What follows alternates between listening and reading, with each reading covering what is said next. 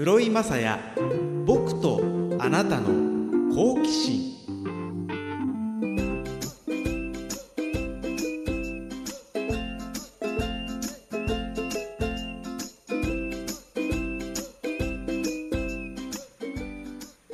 アニョハセヨハイサイ。韓国プロ野球の伝えて室井雅也です。室井雅也僕とあなたの好奇心。この番組は図書出版論争者の提供で沖縄市の FM 講座 76.1MHz から生放送でお届けしています。YouTube ライブアーカイブツイキャスでも動画付きでお楽しみください。ポッドキャストでも配信しています。今日の沖縄ここ何日かかですか？すごく日差しが強くて。暑くて。もうプロ野球キャンプの時期は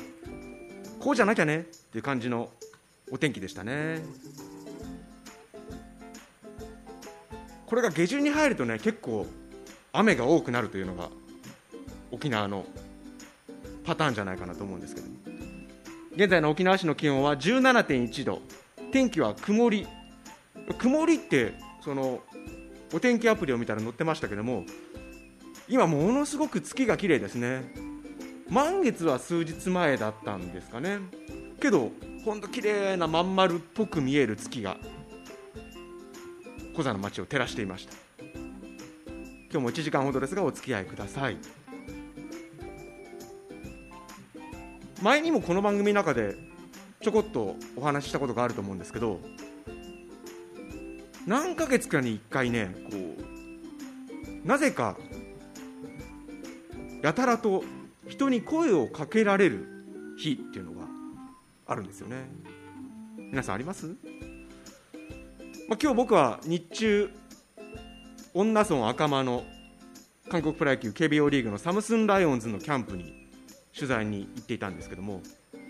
まあ、そこでねあの声をかけられるっていうのは、まあ、僕がのことを知ってくださってる方もそうですし知らない人もなんかここでなんかやってるんですか練習みたいな。ことはあるんですけどそれにしても今日はなんかねやたらと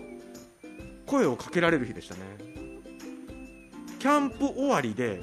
球場出たら男性なのか女性なのかまあそういう雰囲気の結構恰幅のいい方韓国の方だったんですけどここで野球やってるんですか？ここわざわざその女村の高台にある野球場に来てたら普通野球やってるのは分かるだろうと思いながら「あはい」みたいな「いや私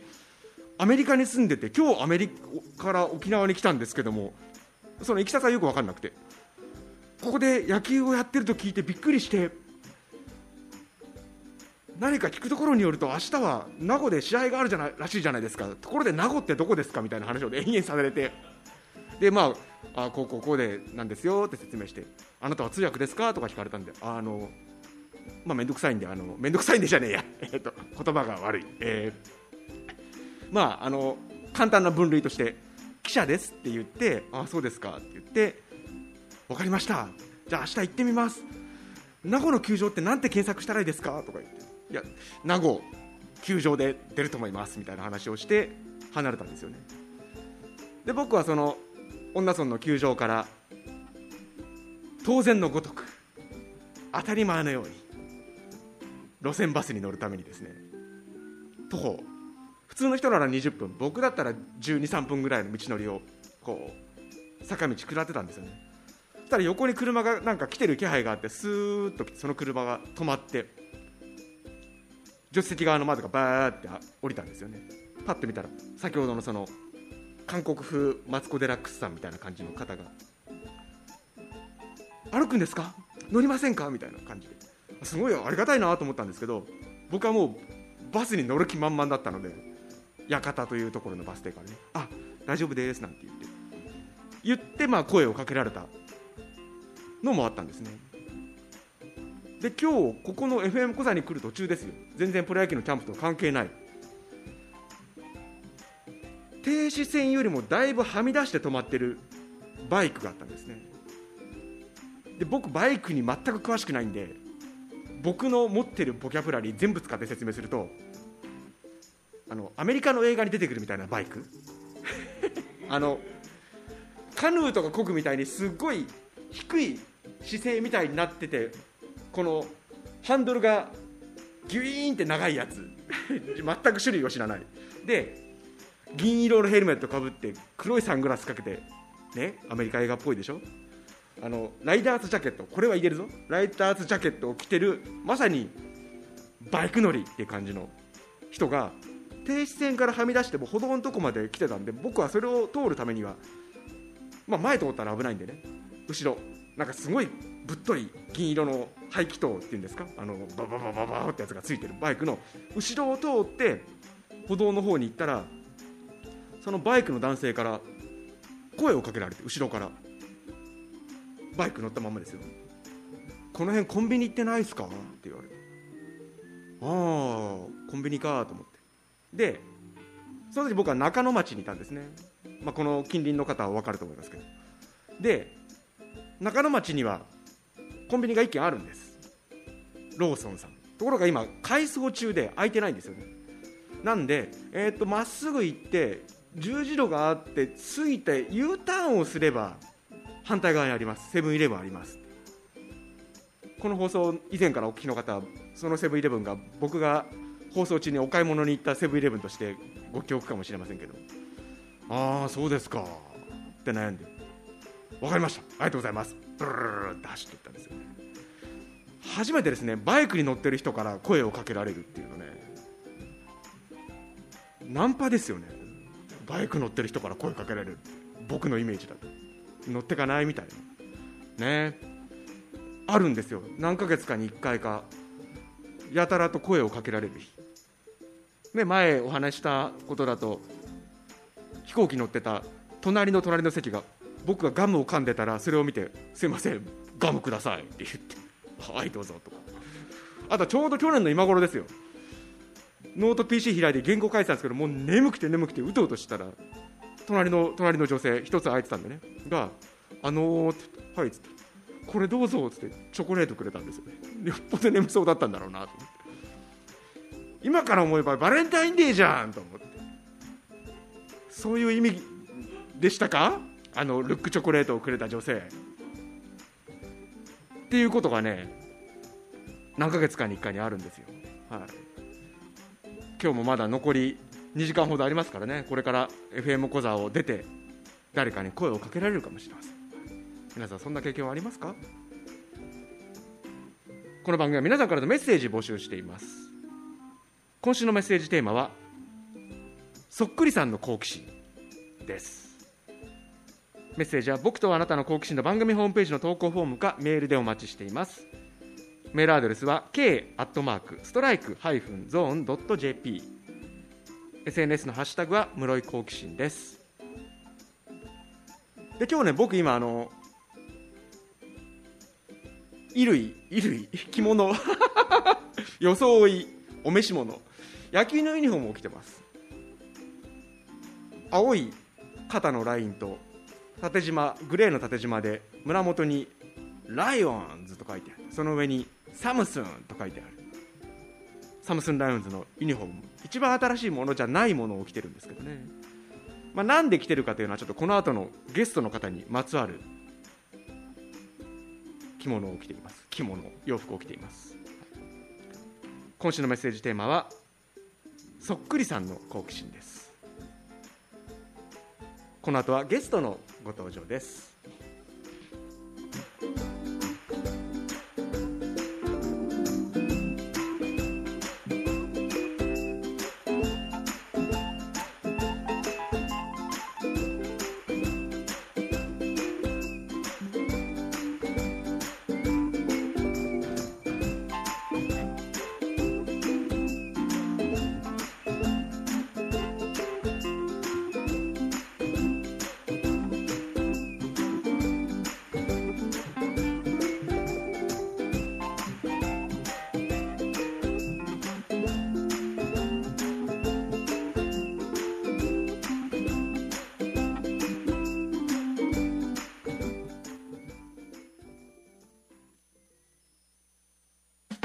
今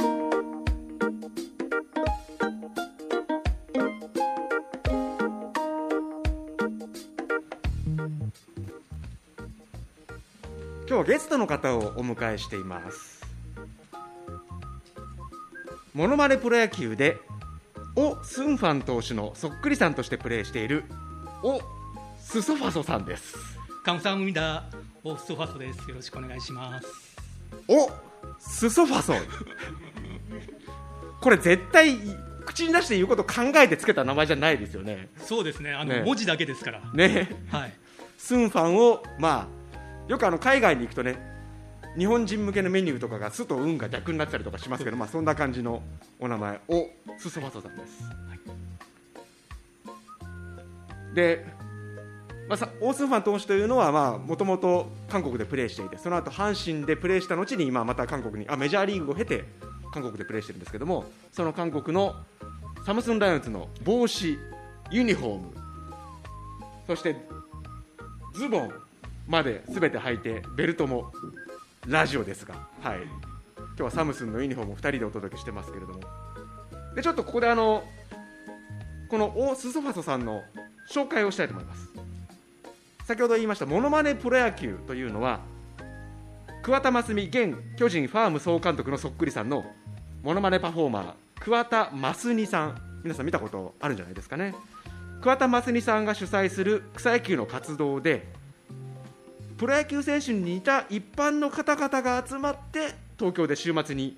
草野草野球チームとの対戦を楽しんでいらっしゃるんですね。で今いらっしゃるこのオ・スソファソさんはオ・スンファン投手の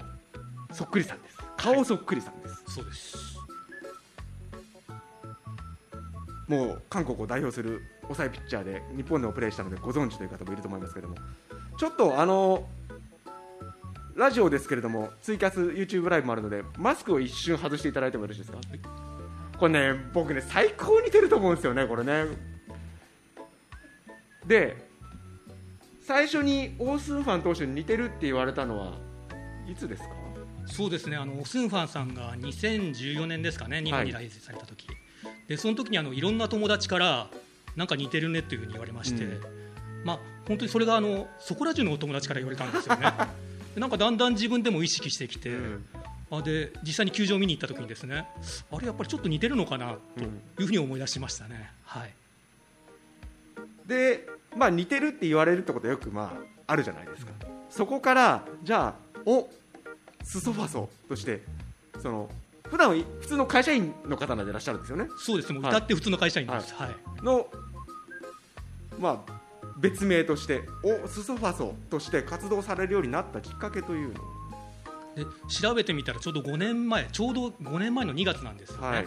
でその時にそのモノマネプロ野球ってやってたんですけど、うん。あの私全然行ってなかったんですけど私の友人のあの新井貴弘さんのそっくりさんのアラドン貴弘さん。新井貴弘さんの E のところに真ん中に点を入れてアラドン貴弘さん、現監督ですね、ええ。はい。で彼がやってたんですけどなんかちょうどその草野球で人数が足りないとうん。いうふうに言われましてあの頼むから来てよというふうに言われまして分かったと。でその時にじゃあモノマネなんならなら、まあ、ちょうどオスンファン選手のうユニフォーム上は持ってたんですよね。上とキャ 上とキャップは持ってたんですよ、じゃあそれ持ってくねっていうふうに言ったんですけどそしたらそのアラドン貴弘さんがズボン持ってきてくれてたんですよね、うんあの新井さんもあの阪神に行っと聞いたので、ええ。そのためにわざわざズボン持ってたらあしくて。ーなるほど、はい、それであの全身コーディネート完成しまして助っ人で行ったんですけどなぜかマウンドに立ってでピッチャーあのピッチングしてあの即採用ということになりまして現在に至っております。最初は似てるからその仲間に入ったというよりも、まあ、人数が足りないからとして言ったってことですね。そうです。あーでそのお名前は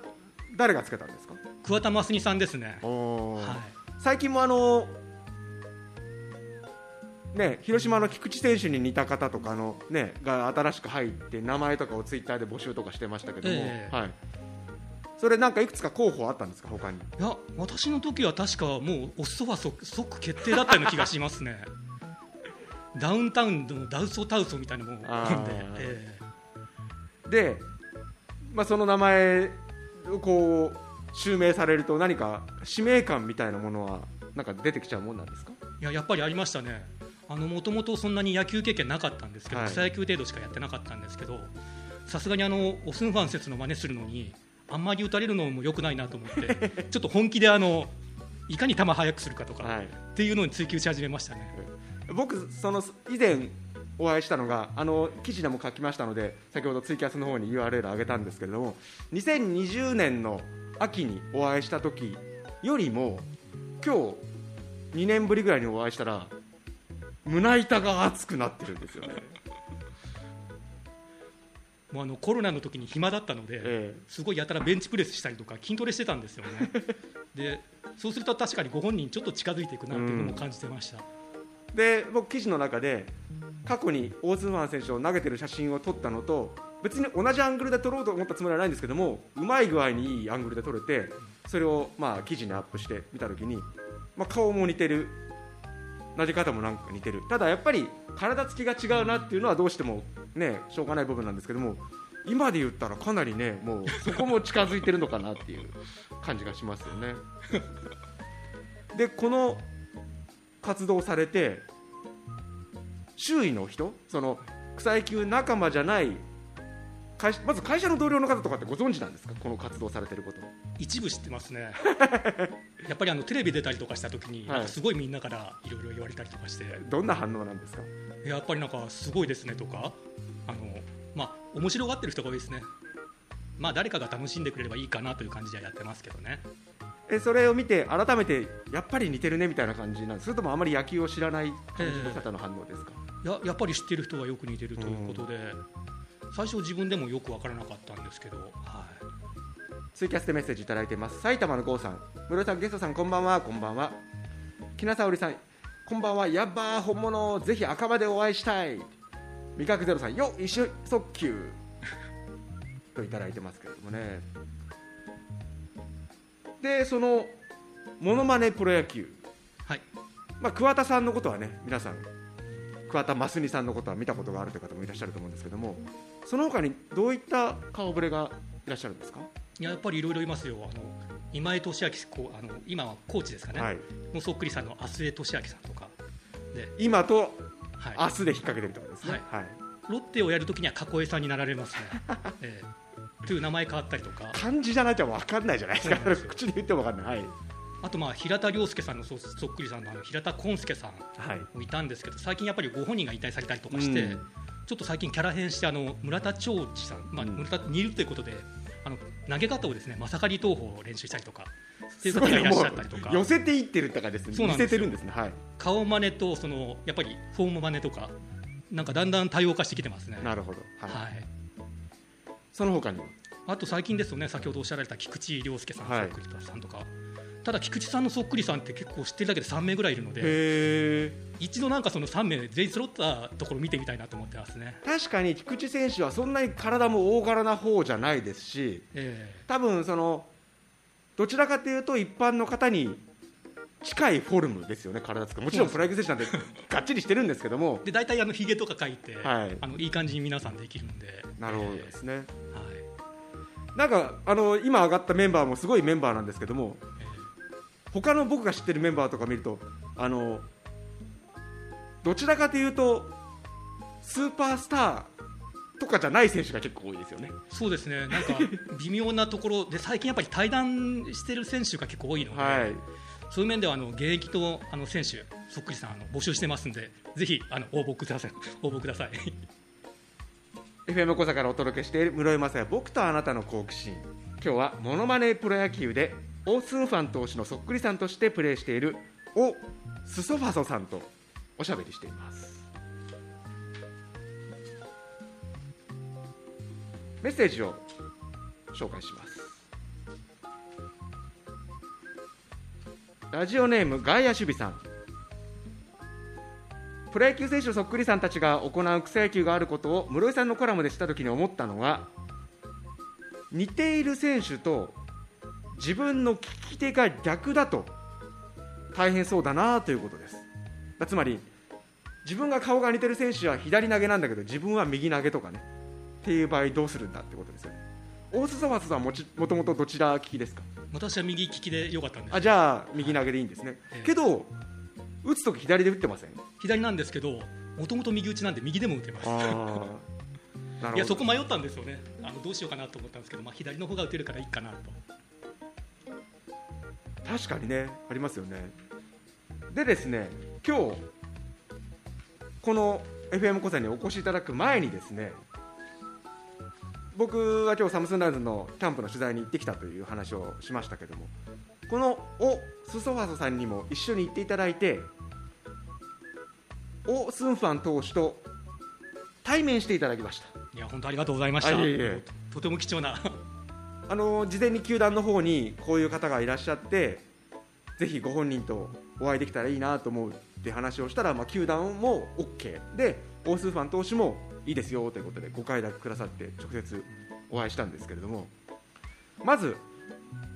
これから会いますよっていう時待ってる間どんなお気持ちでした？いやなんか本当楽しみだなと思って。で一応韓国語少し覚えてきたんですけど、はい。全部飛びました まあそのね あの気持ちだけでだいぶえ伝わると思いますけれどもね。で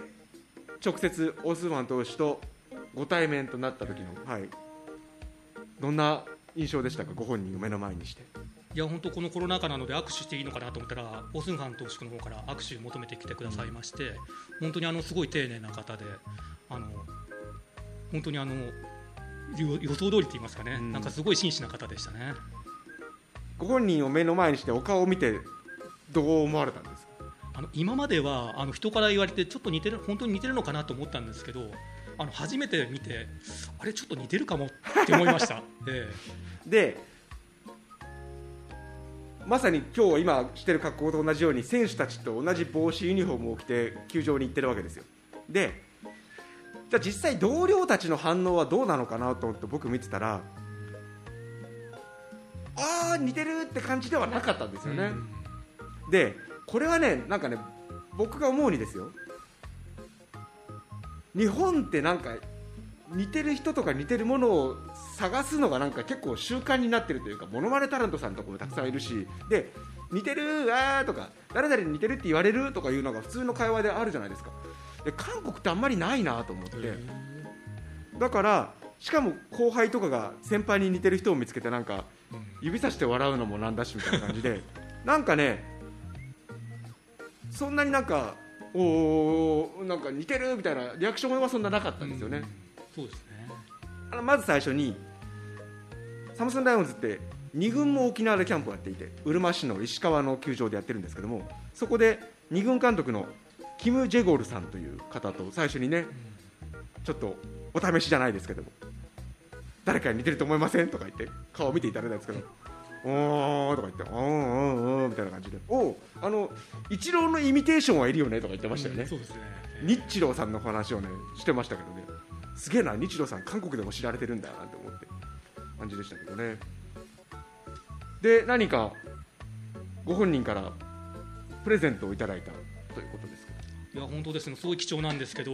あのサイン色紙ですね。色紙とあのサインボールいただきまして本当にあの宝物ですこれは、えーと多分聞かれてないと思うんですけどおすんさんありがとうございました。けどオースソファスさんのインスタグラムを見たことがあるって言ってましたよね。そうですねあれびっくりしましたね。はい。その会った時に「おうおうあのインスタで見たよ阪神のユニフォーム着てるの?」って言って来てるのって言ってましたもんね、え。だからまあ似てる人がいるというのは本人の耳にも届いてた、ねということですよね。で、まあ、お会いした瞬間は結構まあドタバタというか、ええ。そういうね練習の合間だったのでしましたけどもその終わった後何かご自身でこう思い出して何か湧き上がってるものとかあったりはするんですか？いや本当にあの素晴らしい体験させていただいたなと思いましてあの本当に普通の会社員なんですけどこんな貴重な機会ってまずないですからね。それを本当室井さんにあのええ。コーディネートしていただいて本当に感謝します。でサムスンの広報の方も本当にご協力いただきまして本当にあのありがとうございました。あの聞いてらっしゃらないとかもしれないですけど。すいませんしつこくでなん今日もう本人に会ったんで、あの公認って言っちゃっていいと思います。よあそうですか、はい、あの公認って言ってるのを向こうは聞いてないと思いますから、向こう。なんであのオースンファン投手公認をスソファソさんとしてこれからはあのやっていっても大丈夫だと思います。ツイキャスでベベイさんオースソファソさんだということで。ね。でなんか質問も今日されてましたよねご本人にそうですね。あのオスンファン投手っていうとやっぱり投げ方がすごい特徴あってあのはい。足をですね、あの1回ついたとカクカクカクカクっとやられるような感じだったので,、でご本人に聞いてみたら本当にあの全然意識せずやってるって言われてちょっとそこがびっくりしましたね。右ピッチャーなんで上げた足を上げた左足を前に下ろすときに普通はぐっと踏み出すんですけどもその時にこうタップダンスを踏むかのようにうん。一回スラッてこう足をついてからもう一回つくっていうね独特のピッチングフォームで。で日本に来た時にはそれがボークになるんじゃないかみたいな話で一回審判団が話し合ったしたこともあったんですけどもラジオですか？らちょっと一回ここで投げるフォームやってみていただけますか？ちょっとねスペース作りますよ。ちょっと待ってください。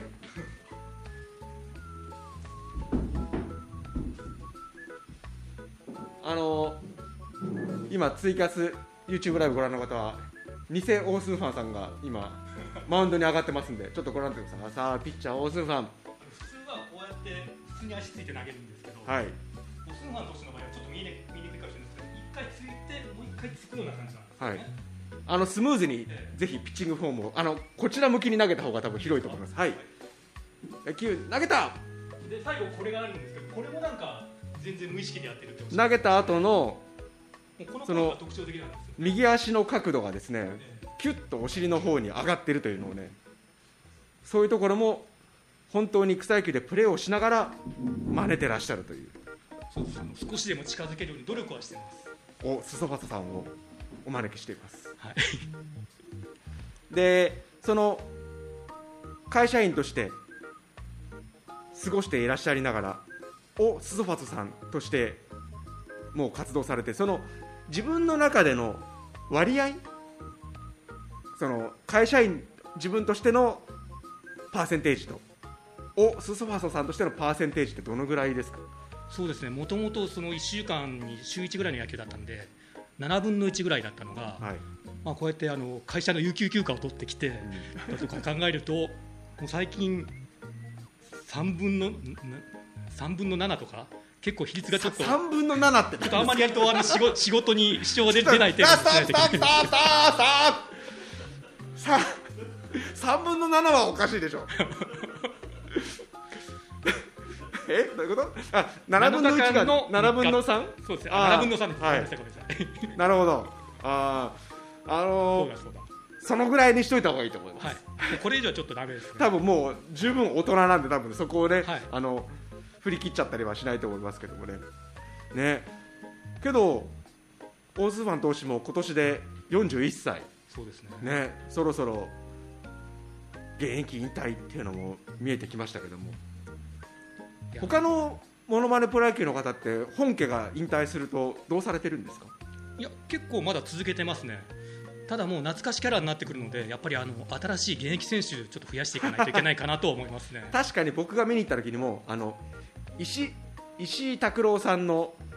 そっくりさんで石井シャープ拓郎さんという人がいらっしゃっていや似てんですよねまたね顔がそっくりく似てますよ。すごいんですよね。それから、えー、と僕が行った時には現役だったんですけども昨シーズン限りで現役をやめた坂口智隆選手のそっくりさんの正口え正川口さん。の智隆さんで合ってますか？ね、とかね。似てんですよね。そう。だからまああのプロ野球選手の人たちはね引退しても皆さん愛情を持ってその選手のことを覚えてらっしゃると思うのでまたまたそのままね続けることも全然、多分4 5 0代に受けるぐらいのラインナップじゃないですかねメンバー的には。ああそうですね。ツイキャスで木名沙織さん本当だ似てる。投げ方ですかね。あ木名さんお会いしたかったです。なんかインスタフォローさせていただいてます。けどあれですねそのユニフォームとかじゃなくだけじゃなくて、ええ。用具グローブとかそういうのもはい。ご本人が使ってるメーカーとか使ってらっしゃるんですよね。あの阪神時代はあのデサントのグローブとか使われてたんですけど今のサムスンライオンズだとあの森本っていう韓国のグローブメーカーなので、はい。ちょっと入手ができないんですよね。森本っていうのに韓国のメーカーっていうのが皆さんえっと思うかもしれません。そう。なんですよね。ええ。そうなんですはい。よ。さすがにそこまではそけどちょっと、ええけどすごいですよね。そのでグローブって高いじゃないですか。高いですね。えもうどんどんそこまで似せていこうという。えそうですね。やっぱりあのそんなに似てないかもしれないんで周りだけ道具とかだけでも寄せていかないとと思って。いやだけど僕最初に会った時のもう思わず似てるって言っちゃいましたからね。だから今日のそのはい。韓国の人たちの反応が、まあ、薄いとは言わないですけども、えああもっとなんかいいリアクションを取れたか取ら取りたかったなと思いましたけど 韓国の人たちもね。だからそこでやっぱ思いました。あ韓国の人たちはその似てるっていうものに対しての反応がちょっと違うのかなっていう感じはしましたけどえでも楽しかったですよ、本当間近で見れて、すごいなんか近くに選手感じありましたしね、なんか連携の練習とかも見せていただいて、本当参考になりました。今後さらにこういうところを磨いていきたいとかこんな風にしていきたいとかっていうものはお持ちでいらっしゃるんですか？そうですね、やっぱり少しでも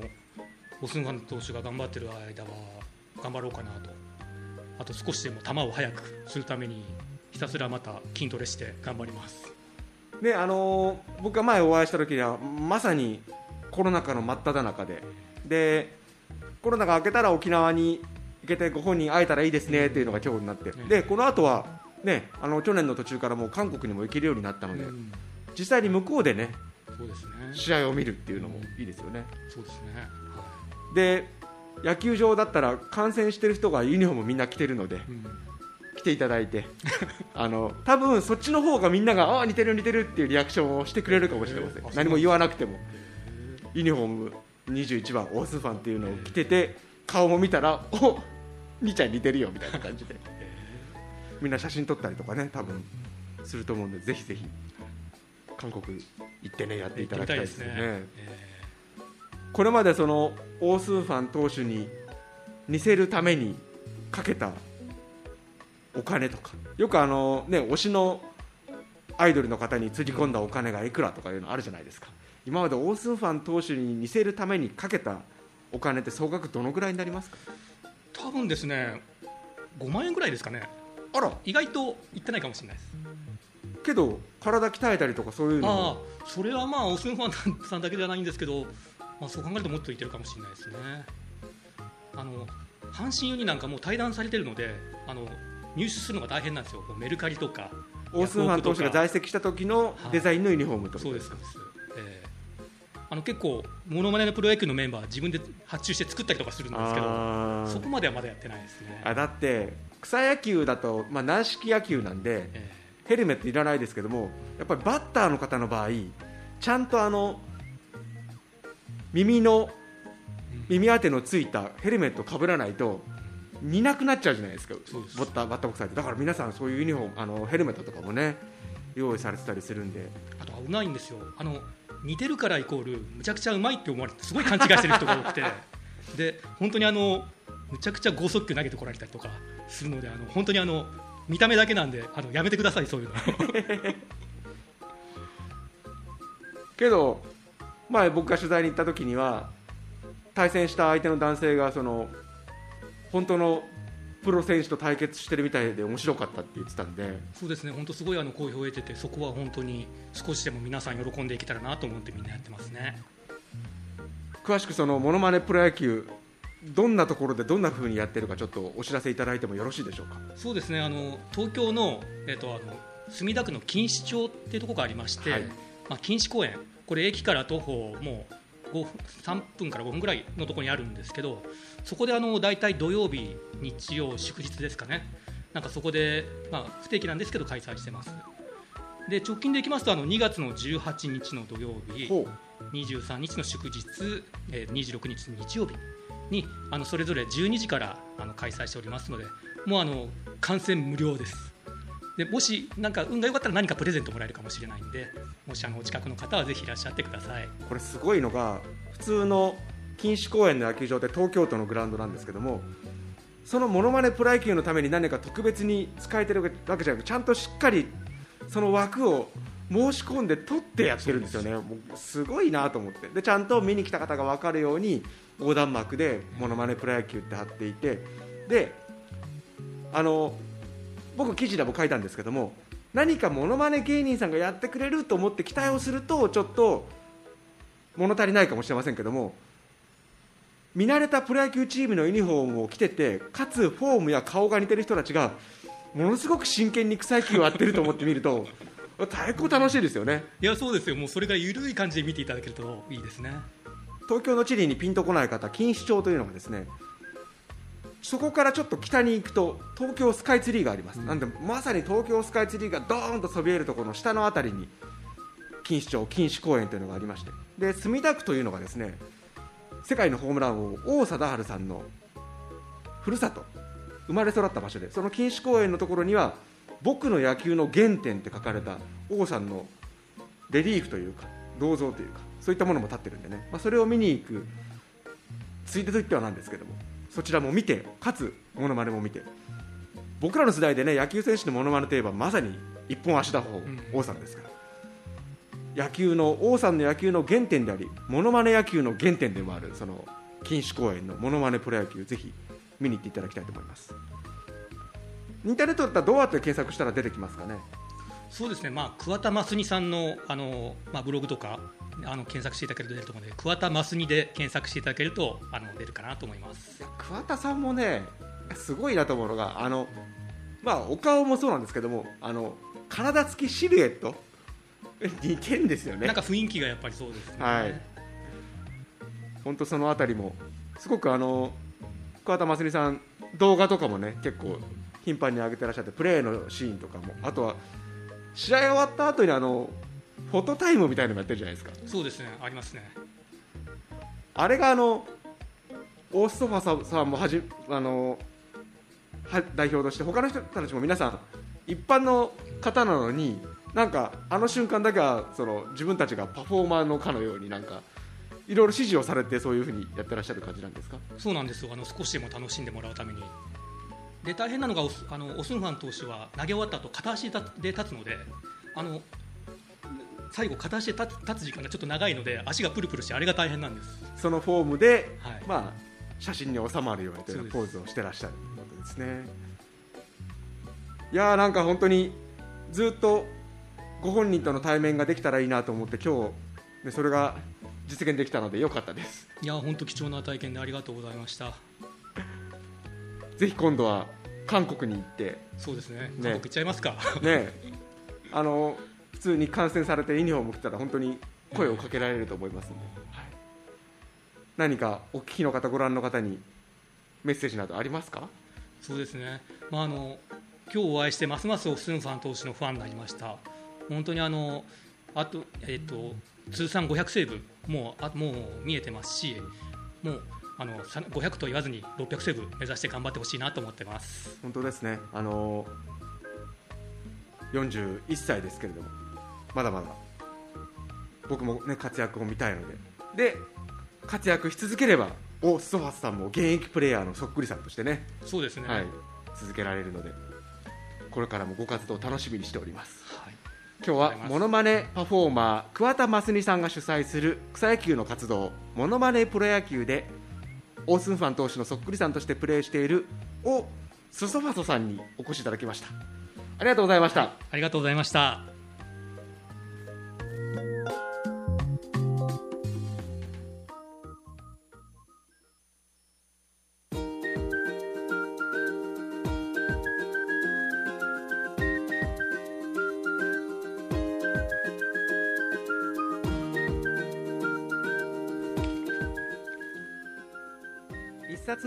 あなたの好奇心をくすぐります。図書出版論争者がお送りする本の好奇心です。沖縄市の FM 講座 76.1MHz から生放送でお届けしています。今週は入吉博之さん著算数ってなんで勉強するの？子供の子供の未来を考える小学生の親のための算数バイブルをご紹介します。帯には算数はできるようになるとの信念がみなぎる本と書いてあります。筆者の入吉さんは大手進学塾で28年間教鞭を取り続け算数数学講師として難関中学高校受験に精通した方です。現在は独立してオンラインで全国の小学生を対象に算数指導を行う傍らさまざまな現場で講演活動などで幅広い教育活動を行っていらっしゃるんですね。項目の中には「算数って何で勉強するの?」とありまして。その章の中には算数の学習の目的それから算数がもたらす未来について書いてあります。確かに学校の勉強の中でこれ何の役に立つんだみたいなことは思うことがありますけれども算数って結構日常の中でね使うというようなことがはっきり分かりやすく書いてあるので子供に説明するのにもいい内容の組み立てになっていますね。そして算数を好きになるにはどうしたらいいの？という章では算数が分かる仕組みについて書いてあります。それからこのような悩みを持っている親御さんもいらっしゃるのじゃないでしょうか。子供が算数が嫌いになる原因。それについても書いてあるんですね。あこういう理由で算数嫌なんだ。もう最初から算数って聞いただけで苦手っていう苦手意識を持っちゃってる原因なんかもこの本の中では書いてあります。そしてこの辺りはすごく実用的ですね。受験生のためのスランプ脱出法。これ算数について書いてある本ですけれどもこれ僕の印象としてこう理数系が得意な人ってあまり言葉での説明がうまくないんじゃないかなって思うんですけどこの本はですねものすごく論理立てて分かりやすくまとめてあるんですね。なので小学生の親のための算数バイブルになる一冊ではないでしょうか。入吉弘之さん著。算数って何で勉強するの？子どもの未来を考える小学生の親のための算数バイブルは図書出版論争者の発行で定価1800円プラス税で発売中です。書店さんの店頭やアマゾンなどのネット書店図書出版論争者のホームページ論争商店からもお求めになれます。算数皆さんは得意でした？苦手でした？数学じゃなくて算数ね。あの大体ここの辺りここの辺から引っかかるなっていうタイミングがありますよね。鶴亀山とかね出てくるとなんか一気にこのやる気が失せるというか。ありません？そういったそのなんで嫌いになるんだとっていう前のも書いてありますし分かるようになる仕組みとかぜひあの算数が苦手なお子さんがいらっしゃるとかそれから何かね人にものを教えるときにこうやって説明をしたら分かってもらえるのかなとか何か人にものを教えることに悩んでらっしゃる方とかぜひお手にされてはいかがでしょうか。ツイキャスで木名沙織さん苦手です。分数あたりから無理ね。先ほどのゲストのオーソファスさんも。人生のあ事情の3分の7ぐらいがとか言ってましたからね。あの分数苦手な方多いんだと思います。ぜひお手に取ってみてください。今週は入吉弘之さん著算数って何で勉強するのをご紹介しました。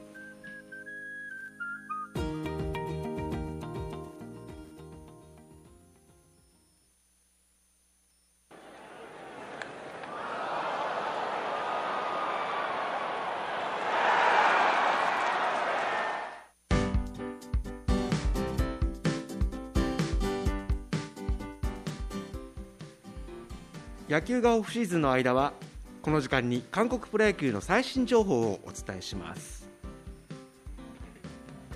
来月3月に行われる野球の国際大会ワールド・ベースボール・クラシック WBC その WBC に出場する野球韓国代表のメンバーが今週1名入れ替わりとなりました。メジャーリーグパイレーツに所属しているチェ・ジマン内野手に代わりまして KBO リーグの SSG ランダーズの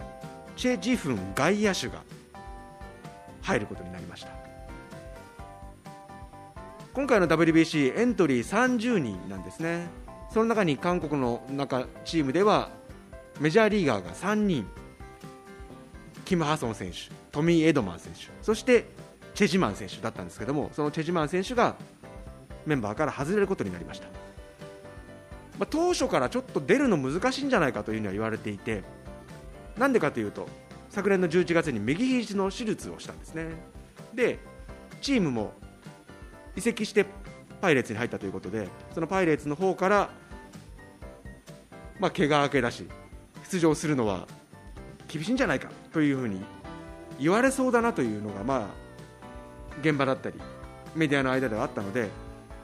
まあ、もし出られなかったら代わりの選手は誰々が準備しておきたいよねっていうようなことが進んでいたので驚きではないんですけどもただ、本人自体がね代表チームに入りたいって意思もありましたしやっぱりメジャーリーガーが WBC が入ってくるとアメリカだったりドミニカ共和国だったりそういったところと戦うときにやっぱり経験もね生きてきますし準決勝以降はアメリカに行ってマイアミで試合をするわけですからそういった意味でも必要なメンバーではあったんですけれども今回、離脱となって代わりに外野手のチェ・ジフン選手が入ることになりました。WBC 韓国代表ですけれども来週集結します。集まるのはアメリカアリゾナ州のツーソンというところですね。代表チームを率いるイガンチョル監督が KT ウィズの監督なんですけどもその KT ウィズがキャンプをやっているところでみんな選手たちも集まって練習をするということになります。さらに詳しい情報については韓国プロ野球応援サイトストライクゾーンまたはヤフーニュース個人の室井雅也配信の最新記事をご確認ください。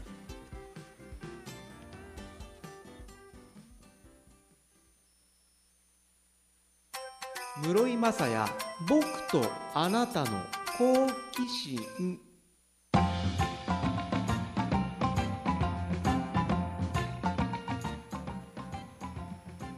FM 小座から生放送でお届けしています。室井雅也僕とあなたの好奇心です。今週のメッセージテーマそっくりさんの好奇心。メッセージチーム好奇心台湾のアフーさん。室井さんは誰かに似ていると言われたことはありますか？ねあんまりないです。あの何人もが同じ人に似てるって言われたことはなくて。20年ぐらい前。23人がに言われたのは、えー、テイク2というお笑いコンビの東貴博さんアズマックスさん。似てます？なんとなく雰囲気は分かります。あの細っぽい感じでね。でそれを言われたうちの一人がこれはもう僕とかの世代とか僕からより上なじゃないと知らないと思うんですけども小川哲也さん。で知ってます？全日本決定歌謡選抜。チャチャチャチャうん。直子？とか言ってあの日曜日のお昼ラジオ文化放送でやってた小川哲也さん。小川哲也さんに会った時に君はアズマックス似てるね。小川哲也です。ちっとも真似してない。あの似てないですけどね。言い方だけ。小川哲也です。決定全日本歌謡選抜君アズマックス似てるね。あの歌謡選抜は言ってないですよ僕の前ではね。って言われたことがあります。はい。似てますか？なんとなくああ分かる分かるって感じです。あと昔お付き合いしてた彼女にチョコボールのキョロちゃんに似てるって言われてますけどね。なんかこうなんか前に突き出してる感じなんですかね。髪の毛その時前下ろしてたからなんですかね。あんまりこのたくさん先ほどのオースソファさんさんみたいにみんなに似てるみたいに言われたことないですね。メッセージラジオネーム黄色いワンピースの妊婦さん。室井さんこんばんは。AI が似ている有名人を診断してくれるアプリがあるみたいですね。やってみたことやないですけど。室井さんやってみて結果教えてください。っていうのさっきねアプリダウンロードしてやってみましたよ。けどねこれ言えない。誰にあのだからすごく有名な人気な俳優さんとかが多分リストの中にあってそれに似てるのに合わせていってるので似てないし言ったらふざけんな！って言われちゃうので 言わないです。あのイケメン俳優さんとかイケメンアナウンサーさんとかが出てきたのとでそれね僕自分で自撮りしたんじゃなくて自分の写真をね撮ってやってみたんですけども。でなんかジャンルがあってなんかタレントさんの中から選ぶみたいなのにしたらマツコ・デラックスさんだったんですよね、うん、僕全く生まれ年も生まれ月も同じなんですけどねという結果でした。皆さんもやってみてください。この番組では皆さんからのメッセージを募集しています。メッセージではは僕とあなたの好奇心の番組ホームページの投稿フォームかメールでお待ちしています。メールアドレスは k アットマークストライクハイフンゾーンドット JP SNS のハッシュタグは室井好奇心です。この後11時からは吉本沖縄の芸人さんが日替わりで登場する「トゥナイト5」水曜日はハイビスカスパーティーゆかさん千秋さんのお二人です。